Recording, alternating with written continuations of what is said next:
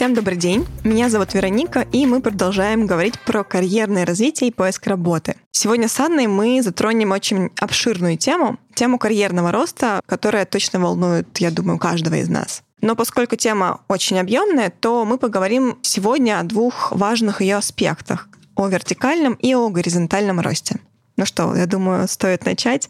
Анна, привет. Привет, да, тема знакома и сразу откликается даже мне. Да, мне тоже откликается, на самом деле, я думаю, всем из нас. Расскажи тогда, пожалуйста, для начала, как можно развиваться в карьере. Если смотреть на картину в общих мазках, то можно выделить два способа карьерного развития. Это горизонтальное развитие и вертикальное. О как. Да. Вертикальное развитие — это логичное движение вверх по карьерной лестнице, и в большинстве случаев это движение к позиции руководителя и выше. Это один из самых распространенных вариантов карьерного продвижения, поскольку включает в себя повышение зарплаты, улучшение социального статуса, ну и более масштабные и часто новые задачи. Горизонтальное развитие — это развитие в бок или вширь по профессиональным компетенциям. Обычно горизонтальное развитие интересно тем специалистам, которые хотят наращивать свою экспертизу, но не стремятся управлять командой. Чтобы построить успешную карьеру, можно сочетать эти два сценария. Так, то есть получается, что если я развиваюсь в компании как профессионал, ну, допустим, беру дополнительные проекты, либо пытаюсь освоить новые навыки из смежных областей, ну, может быть, из своей, то это тоже карьерное развитие. Да, конечно. Такое карьерное перемещение в бок позволяет э, добрать необходимые для развития навыки, получить опыт. И это как раз противоположно перемещению по вертикали, когда люди меняют работу для повышения статуса и дохода. Но и вовремя сделанный горизонтальный переход может привести к карьерному росту в будущем.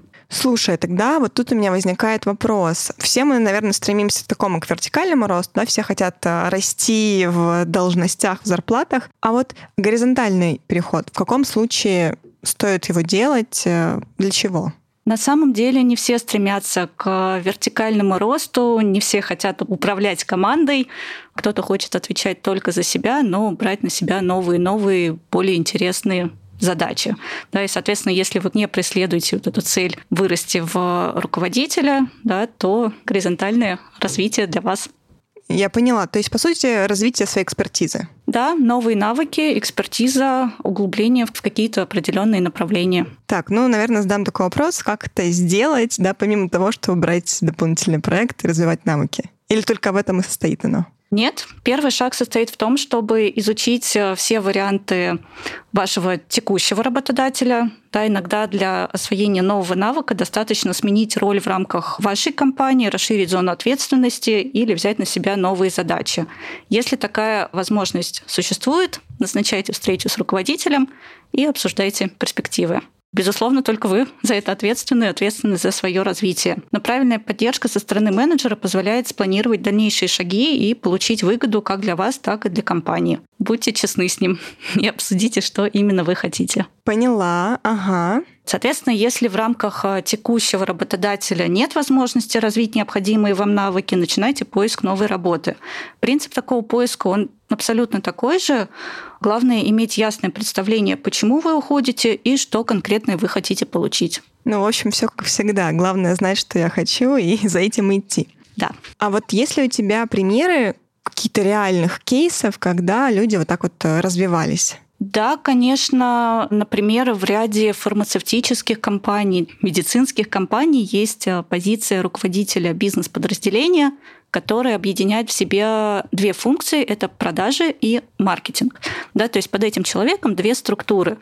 И чтобы вырастить такого человека, в идеале нужно обладать и опытом в продажах, и опытом в маркетинге. И зачастую бывает, что, например, кандидат долгие годы рос именно в продажах с какой-то линейной небольшой позиции, по классической да, карьерной лестнице вертикального роста дорос до руководителя продаж, именно продаж.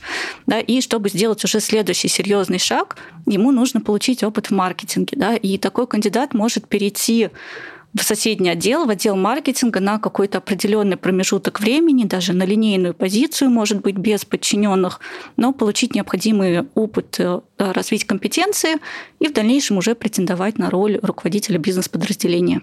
Интересно.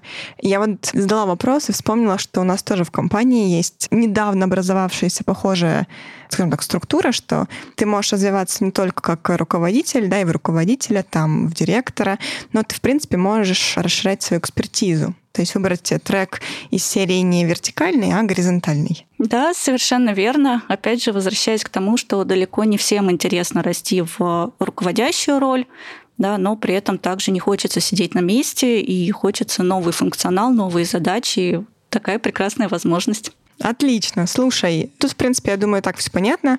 Теперь давай, наверное, немножко или немножко, не знаю, поговорим про вертикальный рост. Правильно ли я понимаю, что он включает в себя продвижение по карьерной лестнице вверх? Да, совершенно верно. И причем неважно, это может быть продвижение как внутри своей компании или при перемещении из одной компании в другую. И здесь можно выделить два основных шага. Это повышение должности при смене работы или разговор о повышении внутри компании. Ну и самое сложное, конечно, в обоих случаях это правильно обосновать, почему мы готовы к этому карьерному шагу.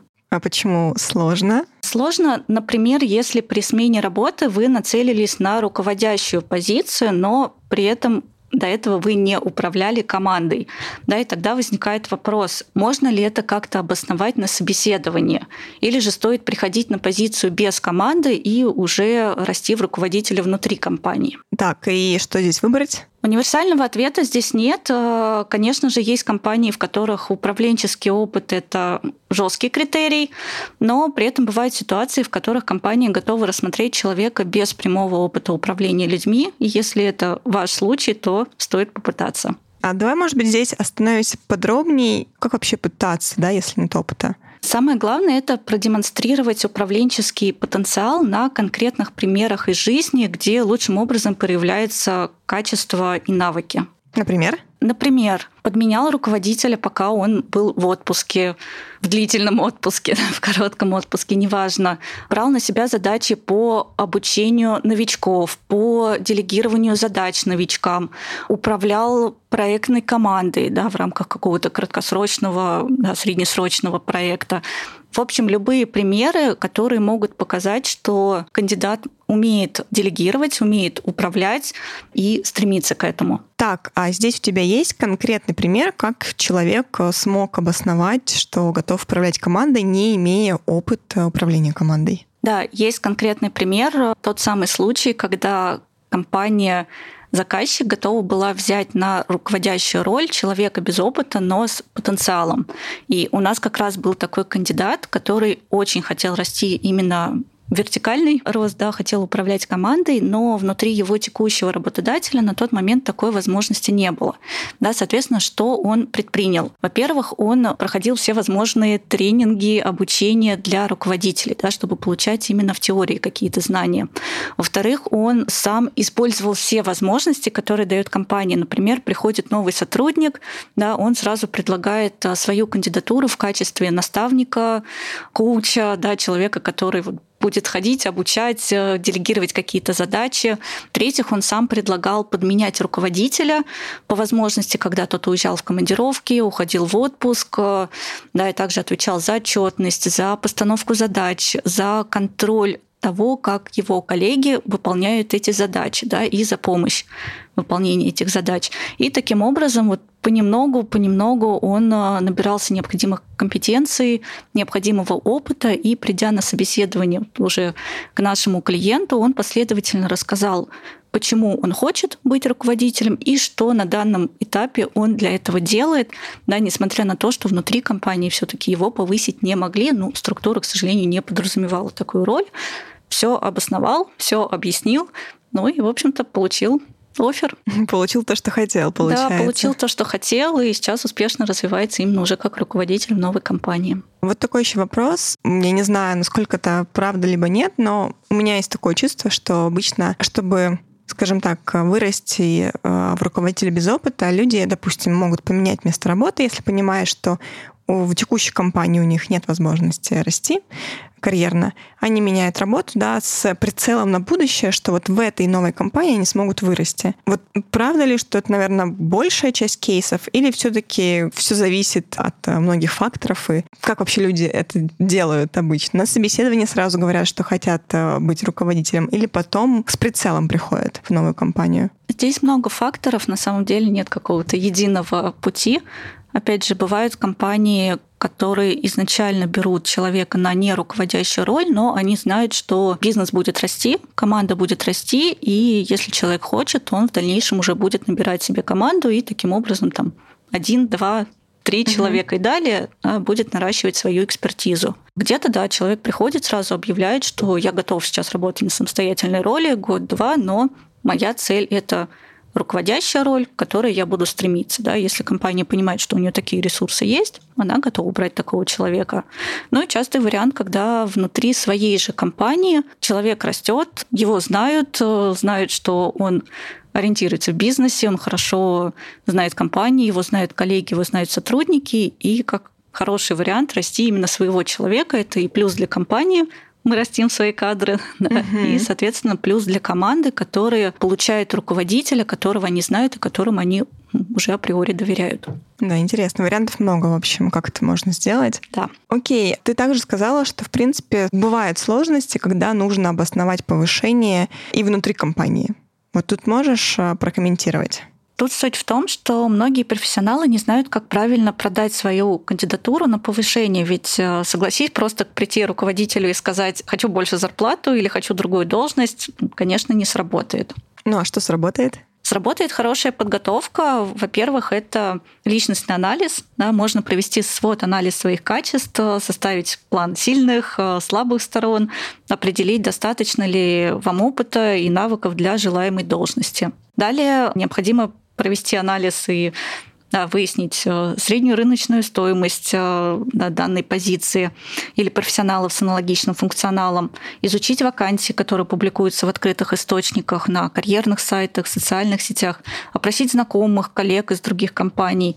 И также можно обратиться к карьерному консультанту или изучить обзор заработных плат, э, которые готовят рекрутинговые компании, мы в том числе. Да, у нас тоже есть такое, если что.